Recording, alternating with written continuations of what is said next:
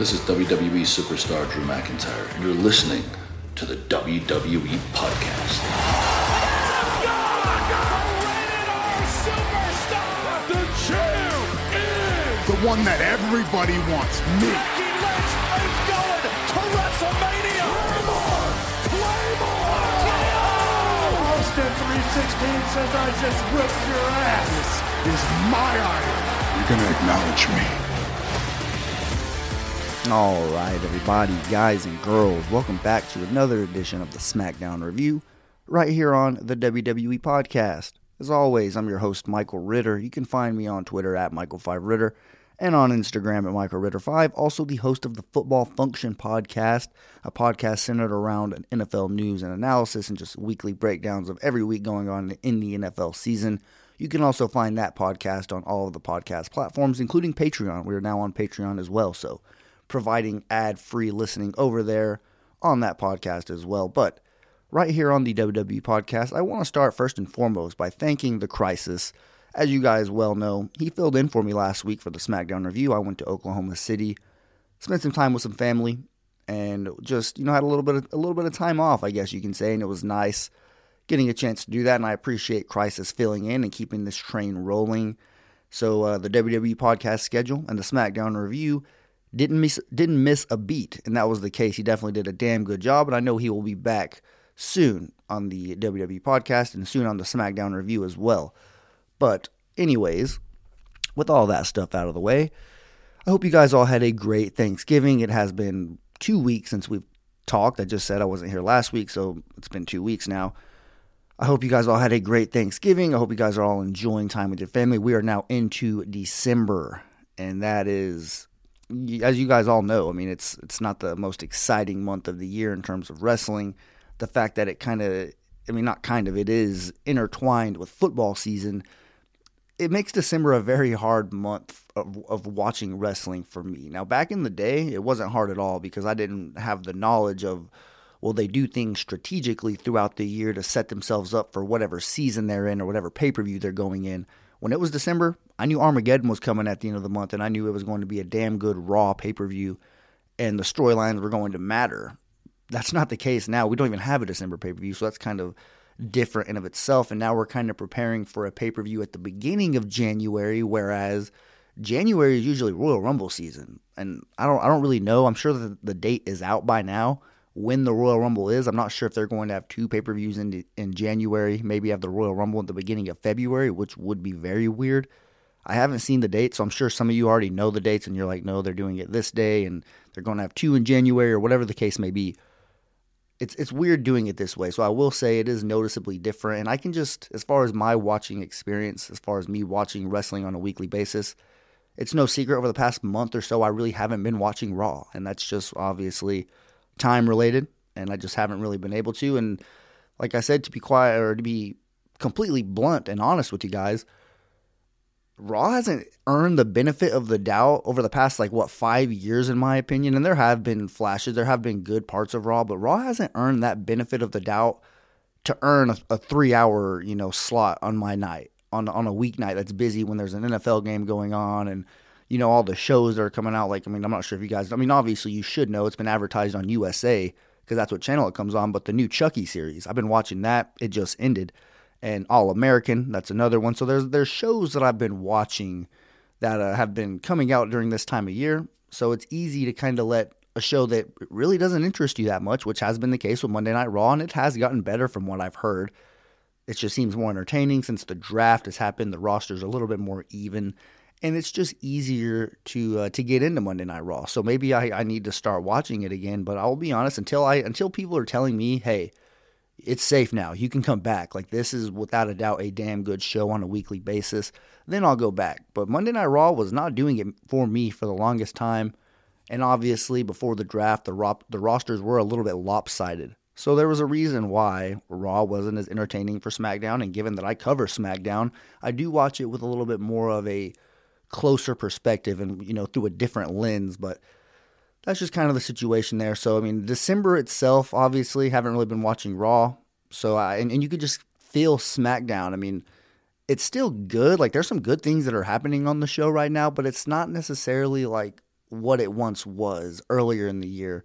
And that could be related to the draft. The roster's getting switched up. Yes, we still have Roman Reigns, but SmackDown did lose a healthy amount of some of the names that, that made that show what it was. Bianca Belair for the past year was just a huge part of SmackDown. Becky Lynch clearly going over to Monday Night Raw. She wasn't really a, a, part of SmackDown until here recently, SummerSlam, whenever she made her return. She's been gone for the most part, at least for you know a, a big chunk of the time that I've been covering this show.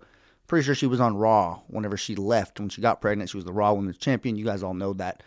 So SmackDown really didn't lose her, but they did lose her husband, Seth Rollins, and many, many other wrestlers. And despite getting guys like Drew McIntyre, we really haven't gotten to see this roster gel together yet. They really haven't gotten a chance to actually test new waters because of I guess the the time that we're in. We just got out of Survivor Series. Now we're in kind of this meaningless time of the year where we're approaching a first time pay per view that will be in Atlanta, Georgia. In Atlanta, Georgia. So shout out to the ATL. As you guys know, I'm a huge fan of not only the the Falcons but the city of Atlanta as a whole. So if I lived closer, I would go to that pay per view 100. percent But that's going to be fun. Roman Reigns does find out who he will be facing that um that pay per view and it's going to be a damn good matchup there. I'm sure you guys already know this, but I guess with all that being said, we can continue on here and get into the show. I kind of just wanted to let you guys know where I'm at. I guess in the year as far as watching wrestling, December really doesn't doesn't get me that excited, and it, it never really. It never has been the most exciting time of the year, but you can just tell over the past couple years, it's like they're they're doing a terrible job of hiding that this is an an important time of the wrestling calendar. But like I said, we're going to get into the SmackDown review now, and I actually enjoyed the way this one opened. This SmackDown aired on December 3rd, 2021, from San Antonio, Texas, in the AT&T Center, not the Alamo Dome, which is where a lot of big events in WWE have happened in San Antonio. The most recent one, or at least the one that I've been to, was the Royal Rumble in 2017. So it was late January 2017. It was actually right before the Falcons were in the Super Bowl against the Patriots in Houston, so not very far from San Antonio at all. And it was like only a week before that game, so that was a pretty cool time. And this Royal Rumble was actually the last one that was there, the last pay per view where there was only one Royal Rumble on the card. This was the last Royal Rumble where it was men's only, and I'm not saying like, ooh, those were the glory days when we didn't have a women's Royal Rumble. I could just look back on it though because the Royal Rumble, it, it, just feels like over the past few years, maybe it started with that greatest Royal Rumble they did in Saudi Arabia, and now the fact that there's two, and I do enjoy the women's Royal Rumble. This past year, the women's Royal Rumble was actually better than the men's, and I, I'm a firm believer in that. So it's not like I'm against that, but just the nostalgic part of it. Whenever the Royal the Royal Rumble was just one event, it was one match, one time a year. I was at the very last one where that was the case. Randy Orton ended up winning it in the Alamo Dome. So that's kind of whenever they're in San, San Antonio, anytime WWE goes there, I can't help but be reminded of that time. But as far as the SmackDown itself, it opened with Brock Lesnar. And that was a pretty, you know, damn, it'll get your attention right off the jump. You know, okay, you hear Brock Lesnar's music, put your phone down, do whatever you're or whatever you're doing, you need to focus on the show. And he goes out there and he picks up a mic, and we all know Brock Lesnar isn't the best on the promo. He's not going to you know, just burn the house down and have a five star promo that gets you invested into what storyline. Brock Lesnar's presence alone gets you invested. Him being involved in a program is going to draw eyeballs. It's going to make you want to watch, no matter what, no matter what's going on in other promotions or what's going on in WWE. If you hear Brock Lesnar is going to show up, just without a doubt, your interest level in that show is going to go up, whether you want to admit it or not. But anyways, that's how it comes out. He he comes out and he says, "Look, I'm here for the Universal Championship. That is the only reason why I'm here." Now keep in mind, he was suspended before this. He got suspended back in October for going on that rampage on the outside of the ring, just beating up officials. Adam Pearce definitely got the worst of that. And Adam Pearce, just a little sidebar here, conveniently wasn't at the show tonight. Now Sonya Deville blamed that on traffic or transportation, something like that. But he was in San Antonio because he said, "Well." Brock Lesnar's there tonight. I don't want to cause a distraction or anything like that. So maybe it's best that I go remember the Alamo tonight or something like that. And just basically being a you know what, a chicken blank because he doesn't want to show up at SmackDown and face Brock Lesnar because he knows that he suspended him and he would likely get his ass handed to him again, which wouldn't necessarily be smart by Brock Lesnar because it would likely land him back on the suspended list. And uh, it's just not a can of worms you want to open. So maybe Adam Pearce did make the right decision by not showing up tonight. But that's just kind of a, a little side note I wanted to say there. Lesnar doesn't mention Pearce, so it's not anything like that. Like they're trying to continue it. Sonya Deville and Adam Pearce himself are really the only people that even like allude to that and kind of mention what happened back then. But anyways, Sami Zayn, I know it's pretty crazy. Sami Zayn has the balls to interrupt Brock Lesnar and come out there and basically just try to introduce himself because Brock Lesnar admittedly says, "I don't have the slightest idea who the hell you are. Like, are you a fan? Are you a fan of mine? Like, what are you doing out here?" Obviously, he was being a smartass, but that's just it's one of the things like you bust your ass. It's kind of like what Charlotte Flair did to Toni Storm last week when she says, "I barely even know you exist," and the crowd just you know loses it. That, that's pretty. It's one of the lowest spots you can be as a performer because you've been an independent star or at least you know a, a local star wherever you're from for basically your whole like professional wrestling career. You've been better than everybody else, and then you get to the WWE and you're standing there across the ring with somebody like Brock Lesnar or like Charlotte, and they're basically just absolutely crapping on you, saying, "Dude, everything you've done is nothing. It pales in comparison." To even just being in the same ring as me, and you're lucky that I'm even saying your name because me saying your name is giving you too much attention. Charlotte literally said that. And I'll get to Charlotte here a little bit later in the show because I was impressed with everything that she does in this episode of SmackDown in terms of her mic work. But, anyways, Sami Zayn comes out. He starts to introduce himself to Brock Lesnar. He says, Yeah, I'm the older statesman, all that good stuff. But before he does that, he tries to say, I am the number one contender for Roman Reigns' Universal Championship. And I mean, that's fact. He is. He won the Battle Royal last week, and he earned that. And Brock Lesnar immediately just starts to, you know, pressure him. You need to fight Roman Reigns tonight. Why wait? Why do all that? Why, why wait till day one or whatever, you know, date it was scheduled for you to fight Roman Reigns? Wrestle him tonight here in San Antonio. And of course, the crowd loses it once he mentions the city. But Brock Lesnar, for whatever reason, he wants Sami Zayn to fight Roman Reigns tonight. And that reason is revealed a little bit later, I guess you can say, because he does. Sami Zayn eventually gets like basically bullied into accepting it, and he does just that. He accepts the challenge with Roman Reigns, and then he goes backstage. He goes backstage, and he finds Sonya Deville, and then he kind of tells her, "Hey, look, th- this match can't be made official tonight, right? Adam Pearce isn't here. He's not. He's not here. He can't make it official. So, me and Roman cannot push this match up, and we can't do it tonight." And Sonya Deville simply says, Well, actually, I can make that match official, and I'm going to do just that. So tonight, you are going to be going one on one with Roman Reigns for the Universal Championship. Brock Lesnar, who's standing a little bit in the distance, says, Okay, and I get the winner at day one, right? And Sonya just says, Yeah, of course you do. So it's kind of it's kind of funny how Brock Lesnar can make matches for himself, and Sonya will just bow down and say yes, but Naomi has to jump through hoops and bend over backwards and do this and that just to even get Sonya to show her the respect that she deserves. That's definitely a good heel tactic by uh, the WWE official version of Sonya Deville. But we can move on here and talk about the first matchup that happened of the night, and it was Shayna Baszler versus Sasha Banks. Now, we were just talking about this because I'm, I'm recording this Saturday morning, and we were talking about this in the Discord server me, Amanda Jin, and DJ Kuzmo were discussing how Shayna Baszler, it looked like she tapped out during this match whenever she was in the bank statement. Because Sasha Banks had her, it was locked in, and she just pounds the mat with her fist a couple times. And while I was watching this, I said, wait, did she just tap out? And I even told my roommate, like, hey, you better be careful doing that. Like, when you're in a submission, pounding the mat doesn't seem like something smart that you would do. And in my opinion, it should still be considered a submission because I mean you're, you're tapping out technically. I mean, does it matter if your hand lays flat? I mean, like seriously, are, are we nitpicking like that? But you could tell the ref didn't call it, so that that's not where the match was supposed to end.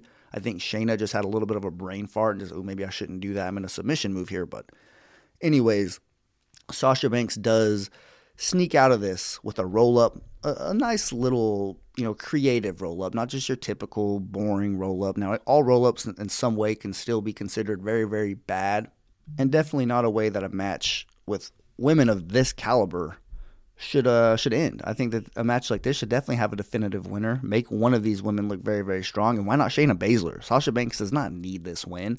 She doesn't need to beat Shayna Baszler, especially when you when you play a video package for Shayna Baszler before this match, highlighting women that she's literally like broken their arm and made them get fired from WWE. Not made them get fired, but that's kind of how Pat McAfee referenced it.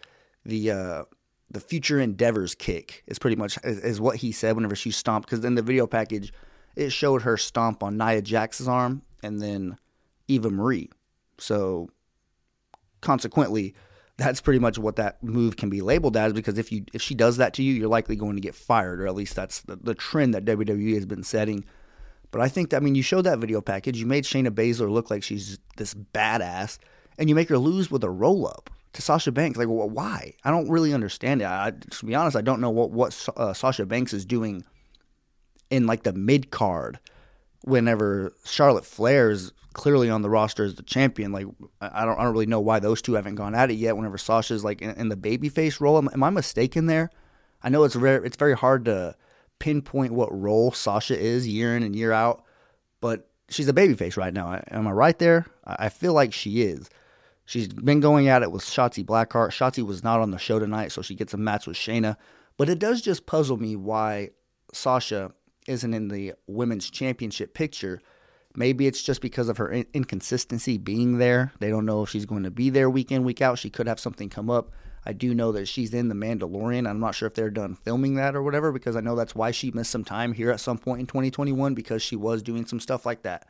But I don't know. It's just, I feel like Sasha Banks, she deserves to be in the main event. Like whenever you're talking about a women's championship match, Sasha Banks, if she's on the roster, she should definitely be in that conversation.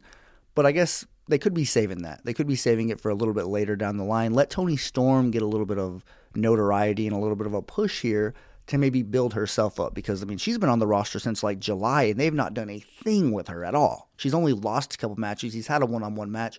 This is the first actual program that she's been in where she's getting weekly airtime. So shout out to Toni Storm for getting that. But I mean, I guess I guess we'll see what happens with Sasha and how long it actually takes her. She is probably a favorite to win the SmackDown or I guess the Women's Royal Rumble. It's kind of weird because at this point last year, I had already made my prediction that Bianca Belair was going to win it. Late October is whenever I came out and said that I do feel like Bianca is going to win that Royal Rumble, and she ended up doing it. This year's so different. Like I don't, I don't feel confident in almost anybody saying that anybody is going to win the Royal Rumble and I guess that's a good thing. You don't want to you you want it to be a mystery whenever we get closer to that time, but still it's just weird, I guess that uh that nobody is separating themselves from the pack in that regard. But let's continue on here in the show. We get to a segment. This one is Happy Talk. And the first thing I noticed about this was Baron Corbin's in shorts. And I don't think I've ever seen Baron Corbin in shorts. His legs are extremely tatted up like you would expect but it was just weird. It um it definitely caught caught me off guard whenever he came out there. And Pat McAfee was like, "Wait, what's that on his shins? Is he wearing camouflage or something like that?" So I don't know if that was just like a joke or something like that, or if he genuinely was wondering what the hell Baron Corbin was wearing. But that's the first thing I noticed whenever I saw them come out. This really wasn't that meaningful of a segment at all. I mean, Happy Talk is one of the worst talk shows that are going on right now. I still don't know the point for it. Like, are, are you going out there just telling jokes to try to make the audience happy? Are you trying to make the people that you're you're roasting happy? Like I don't really understand the point of this talk show. But it's happening week in and week out, and they just sit up there and they tell jokes. This particular segment was about Drew McIntyre and Jeff Hardy. They were just taking shots at him. I, I don't even remember one of them. I don't feel like any of them that they told were very good. But Drew and Jeff do come out eventually, and they get the better of Happy Corbin and Madcap Moss basically just by beating the hell out of them, throwing them out of the ring, putting on their hats, and doing a little bit of like a dance to humiliate them. But I feel like this segment was more so for the the people that were in attendance at home. It really wasn't even that. I mean, the jokes they were telling weren't funny. The segment was kind of like out of nowhere. You really don't understand why Jeff Hardy and Drew McIntyre are teaming together. It's just kind of one of those things like, hey, just enjoy it. It's one of those segments. You like Drew, you like Jeff. Have a nice little segment here. So that's kind of the way I the way I perceived it. But Let's see. Oh, yeah, Xia Li. DJ Kuzmo, if I'm not mistaken, he's the one who said on the mailbag that she has had so many video packages and they haven't shown her yet. And I agree. Like, what the hell? I, I really didn't notice it until he pointed that out. But he's like, yeah, you're right. Where the hell is she? And it does, it's official now. SmackDown's going to be in LA next week at the Staples Center, which is actually the crypto.com Staples Center or something. I don't really know exactly what it is, but it's definitely not just the regular Staples Center. And that's what Michael Cole called it. But Anyways, Xia Li will be making her SmackDown debut next week in Los Angeles, so you can get excited for that, DJ, because we are finally going to get Xia Li making her SmackDown appearance. But we get another match here Viking Raiders versus, versus Los Lotharios. And this match is kind of going by quickly, anyways, before the interference or before the distraction, I guess you can say. But Rick Boogs and Shinsuke Nakamura, they come out and they stand on the announce table and they're playing the guitar and everything. And I don't really understand their their reason for coming out because the Viking Raiders, number one, they could have beaten the Los Lotharios without them. They could have beaten them without Boogs and Nakamura coming out. And then like they distracted them why or while the Viking Raiders were in control of the match. Like that was weird. Like you, you normally you if you're gonna come out and distract somebody, you're gonna distract them while they're in control of the match and give the other team the chance to you know get the advantage. But it was weird. I mean, they distracted the Viking Raiders, caused the Viking Raiders to lose this match, and you can tell they feel bad. Like they obviously distracted the wrong team. And the Viking Raiders go outside the ring and they're like saying, "What the hell? You know, what are you doing? We understand you're trying to help." And then Rick Boog starts playing the Viking Raiders theme song on the guitar, and Erik and Ivar they kind of start pounding their chest, doing their war thing, you know, the, the thing that they do when they pound their chest while their theme song's playing.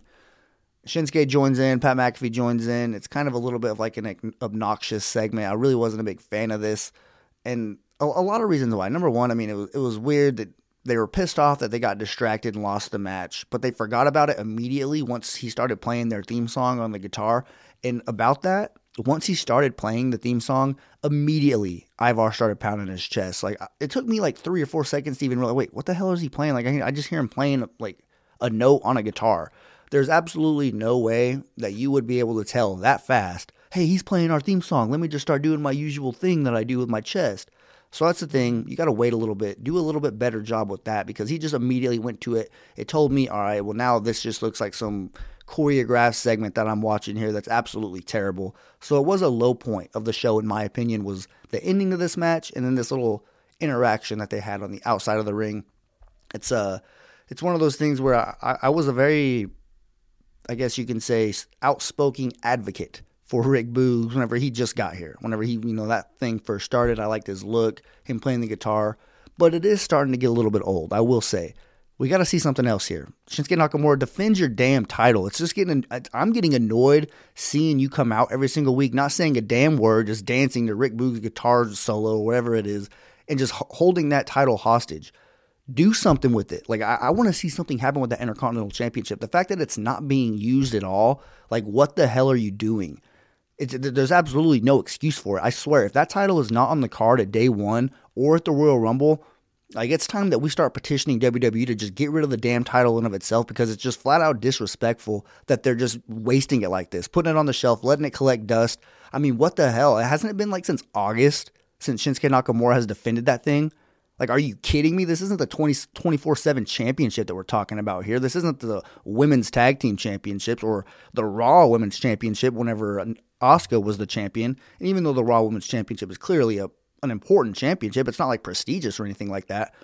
But the Intercontinental Championship is prestigious and it does mean something here in the WWE. So if you're going to put it on a, wrestler who's capable of carrying it, like Shinsuke Nakamura, who can go night in, night out and defend that championship, then do that. But if you're not, then I don't really know what the hell to tell you because it's just flat out, it's annoying at this point and um, it's just something that they, for some, for whatever reason they never get out of their own way with that. There's always a championship that's being neglected, and then you have people who like suggest bringing on another one. Like, and, and I'm for that. Like, whenever it was suggested to bring on a mid card women's championship and switch it with the women's division, like the tag team division, so it's basically you still, it's it's basically like that mid card belt would take the place of the women's tag team championships. Now that's smart because you're you're taking one and you're replacing it. So you're not adding anything. We don't need any more champions because they really can't even manage the ones that they have right now. So that's just flat out pathetic on their behalf. And uh, you're getting paid a lot of money to book a wrestling show, and um, for whatever reason, they just seem to forget that they have a pretty you know important title there that's just being wasted around the waist of Shinsuke Nakamura. But let's see here. After going on that little bit of a unexpected rant, definitely did not uh, did not think I was going to go on a Shinsuke rant. But hey, those are the best rants when you're just going and you feel yourself start, you know, getting frustrated with a situation that's going on on the show or something like that, and it's kind of just like gradually building up week in and week out. I feel like that uh, that rant definitely was at least somewhat deserving for Shinsuke Nakamura. But we're gonna move on here to Jey Uso versus King Woods, and this was just clustered from the beginning, in my opinion they come out and the Usos cut a promo on Xavier Woods. And then Woods comes out and he says, Yes, my crown is broken for now. He hints that he's getting another one. But he says that the king will always come um, with gifts, pretty much, and he's going to gift us something. Well, if your version of a gift is gifting us Kofi Kingston coming out, then I hate to see what your kids are getting for Christmas because you are an absolute terrible gift giver. So yeah, that, so that's pretty much what it is. He says that I'm I'm introducing Sir Kofi Kingston, and then the New Day music hits. Not Big E's new song, not Xavier's new song. Of course, Kofi Kingston is the one that has to latch on to that New Day gimmick, and that's what he does. He comes out to the New Day song, and they attack the Usos in the ring. We get the Woods versus Jey Uso match, but it really doesn't. I mean, it doesn't even last very long. It ends in a disqualification on the outside of the ring, and they kind of just beat the hell out of each other for a little bit. Not a very, given that the Usos are involved in the bloodline, and King Woods just won the King of the Ring, and he was just involved in a segment with Roman Reigns. You would think that this would have a little bit more juice to it, but it really wasn't that important, or I guess impactful, in my opinion.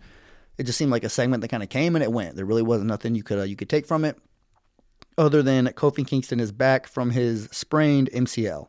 Now up next we get Charlotte Flair coming out, and she's supposed to, I guess, basically answer the challenge of Toni Storm, who continuously shows up and she challenges Charlotte Flair. She showed up tonight and she addresses her getting pied in the face last week. She references herself as Two Pies Toni, which come on, you, you don't want to start that. You don't want to give yourself a nickname.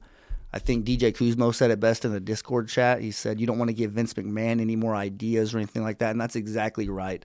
Um, you don't want to you don't want to sell yourself short as some comedy segment like that. And the whole pie thing, that's another thing that's a benefit of being in the Discord chat. You get to be a part of these conversations where we talk about that and we reference how the pies were really runny. Like, what kind of whipped cream were you using there? Like, is, is it just like a whipped cream pie that's melted a little bit? Because once you put the pie on their face, it's almost like they have like melted vanilla ice cream on their face. That's at least what it looks like to me.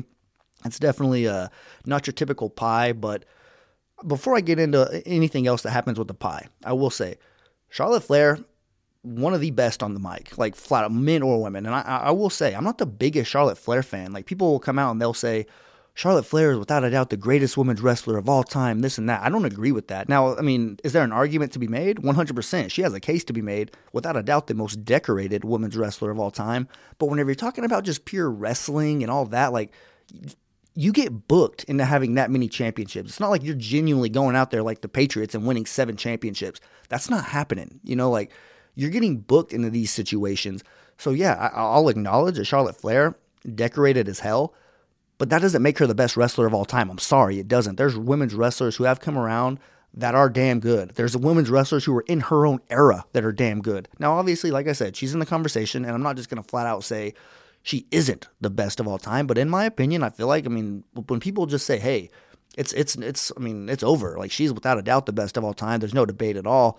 I'm like, well, hold your horses a little bit. That's just a little bit, you know, disrespectful to some of the women that are in the company right now and that have been in the company in the past that you might not be familiar with their work because you got your head shoved so far up Charlotte's, you know what. But anyways, you guys can tell what kind of mood I'm in today. I guess it's, it's definitely fun uh, talking about wrestling and going on a little bit of rants here. But anyways, as far as her outside of the ring in terms of working, but just on the mic, a1. She's on Edge's level. She doesn't stumble over words. She makes valid points she brings like a, a, sense of realism to it. You don't really know if it's kayfabe or not. Like, is, is that real? Like, she, was that a shoot that she just said? Charlotte does that all the time. When she's on the mic, she's entertaining as hell, and she makes points, and she knows what the hell she's talking about, and she backs it up in the ring. Like she flat out says, "Look, I humiliated Toni Storm last week by putting two pies in her face. Imagine what I'll do to her if she steps in the ring with me. Like seriously, imagine what I will do to Toni Storm if she really wants to hop in this ring."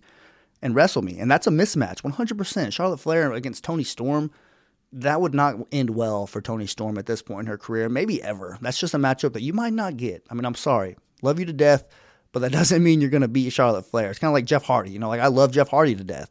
But in his era, he wasn't beating Triple H when Triple H was a champion. Are you kidding me? So I mean, it's just kind of like there's levels to it, and I can I fully understand that. But It, it is interesting though how she just refuses to to give her this match. I mean, if you are so confident that you can just mop the floor with her, why not just give her the match and prove it? You know, I mean, maybe she just feels like she's not even worthy. I'm not gonna stoop to that level, and that is good in of itself. You know, you don't want champions just accepting every single challenger that comes up. Just all right, you want a championship match? You got it. She got pied in the face after this. Charlotte Flair did. And she still, I mean, that might be the thing. That might be what does it and says, all right, you little, you know what, you're getting this match.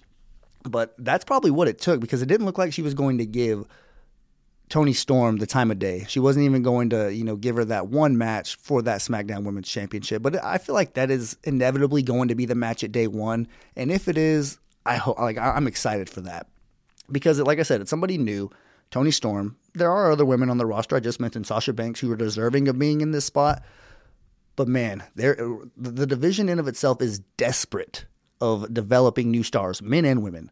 So start here with Toni Storm, let her get a little bit of the rub from Charlotte, and then move on to the next one. Keep developing these women and keep bringing them up because eventually you're going to need them. You're going to need this deep roster. AEW is not playing around on the other side. They're not going away. So if you want to compete with that and you want to have people come to watch your show week in and week out, then you got to have new stars. You got to have a future and say, all right, this is what's going on right now, but look at these young guys. That's the future right there. So, just in terms of building a good wrestling show, I feel like that's very, very important.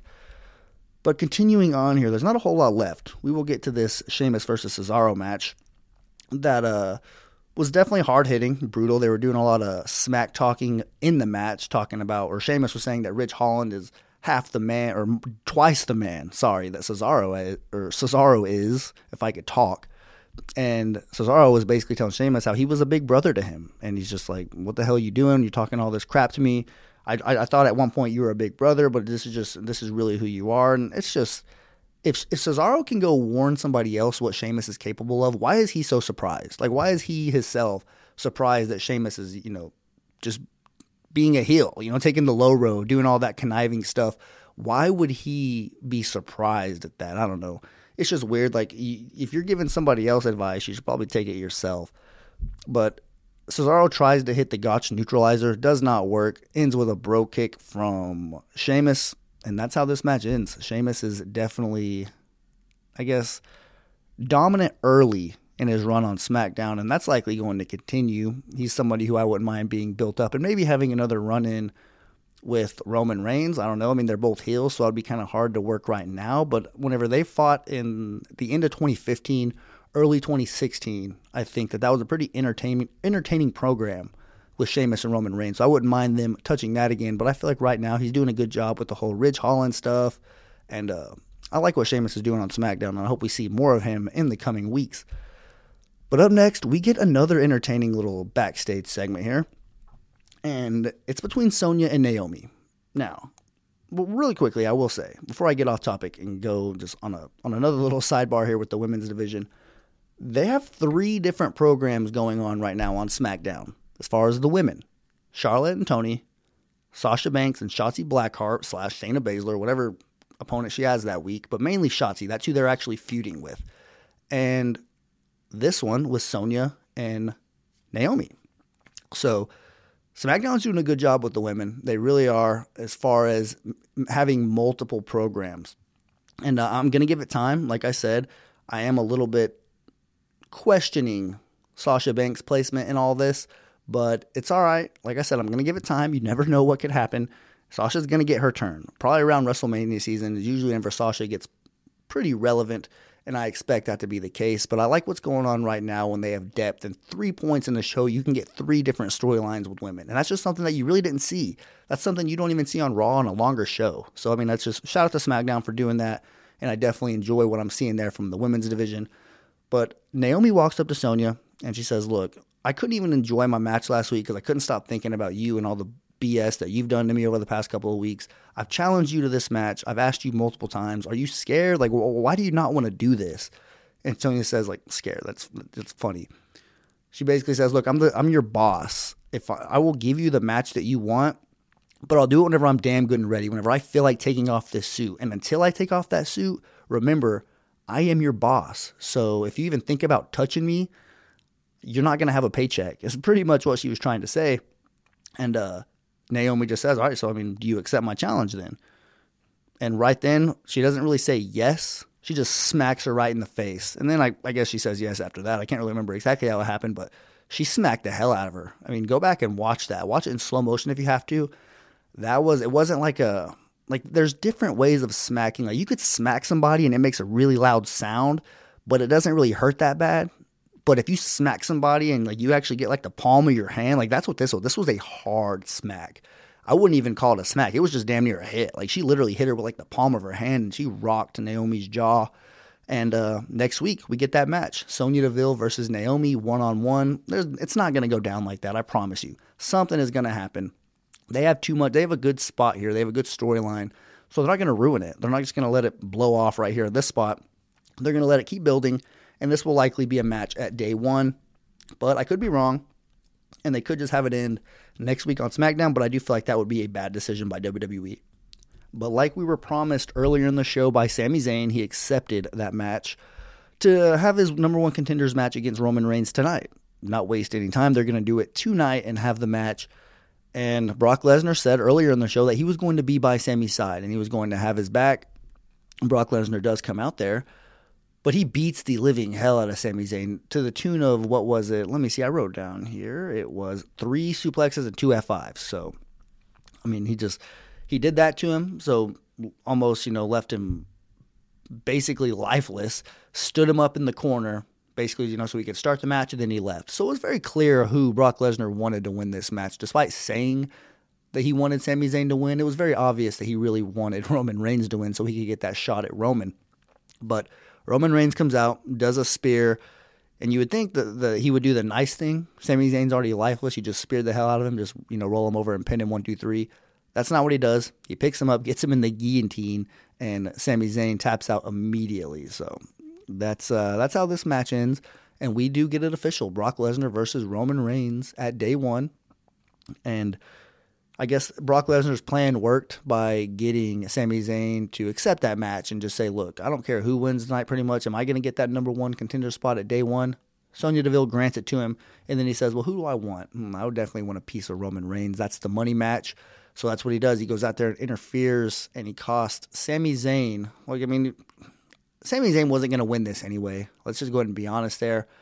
And it's not like he came out and just like cheated him during the match while Sami Zayn was like had some momentum. I mean he went out there and just handled him before the match, and uh, that's kind of what happened there. Roman Reigns wins it, defends or defends his championship successfully, and now he has a championship defense in Atlanta, Georgia day one pay per view, and I'm looking forward to that match. Anytime Brock Lesnar and Roman Reigns can lock horns, it, it's worth watching. I know they've done it before; it's nothing new, but still, I mean, it's exciting. It's a battle of two behemoths, two people who are definitely respect respected in the company, and uh, it's, a heavyweight fight, literally. So I'm definitely excited to watch that. I, I will say though, the Brock Lesnar and Sami Zayn dynamic was entertaining.